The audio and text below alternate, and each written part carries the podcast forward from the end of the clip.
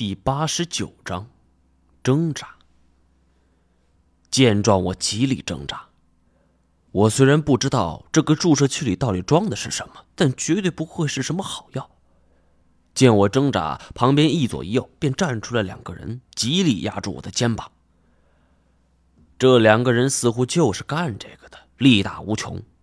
我立时感觉到，像是有两座大山死死的压住了我。而这一幕，萧九天也就罢了，叶欣欣也在一旁冷眼观瞧着。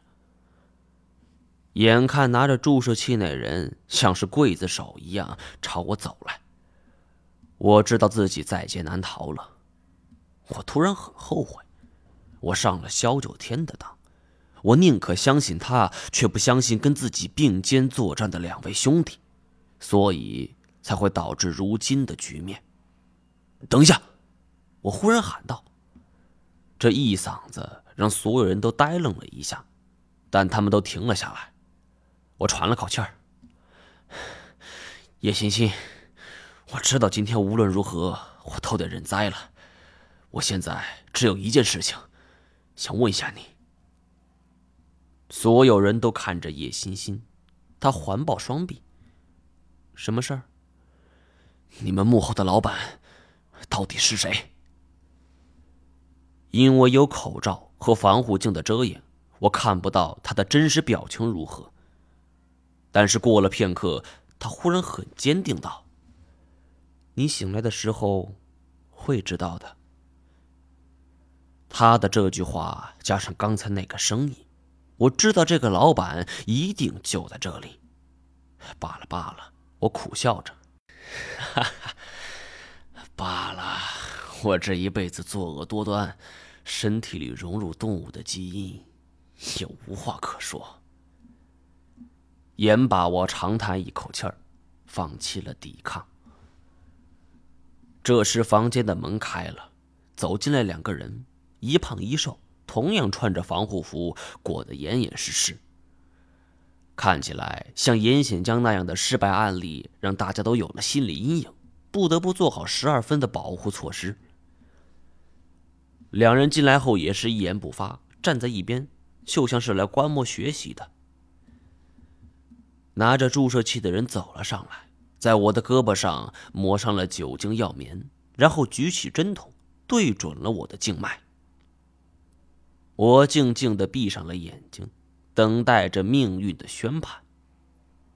我不知道这个注射器里是何种动物，也不知道注射完毕后我会变成怎样的怪物。我原本以为会有阵痛感，不想耳边却传来一声惨叫，声嘶力竭，犹如杀猪一样。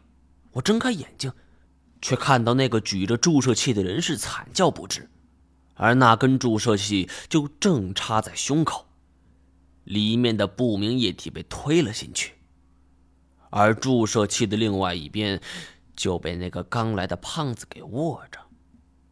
另一边，瘦子连接出招，是连续踢倒数人。萧九天大喝一声，上前与此人站在一起。我一下就明白了，看这二人的身手和体型，分明就是太乾和金锁。胖子将椅子周围的人给打散，帮我解除机关，摘下口罩和目镜。他娘的，憋死我了！这他妈有屁用！说完就扔到一边。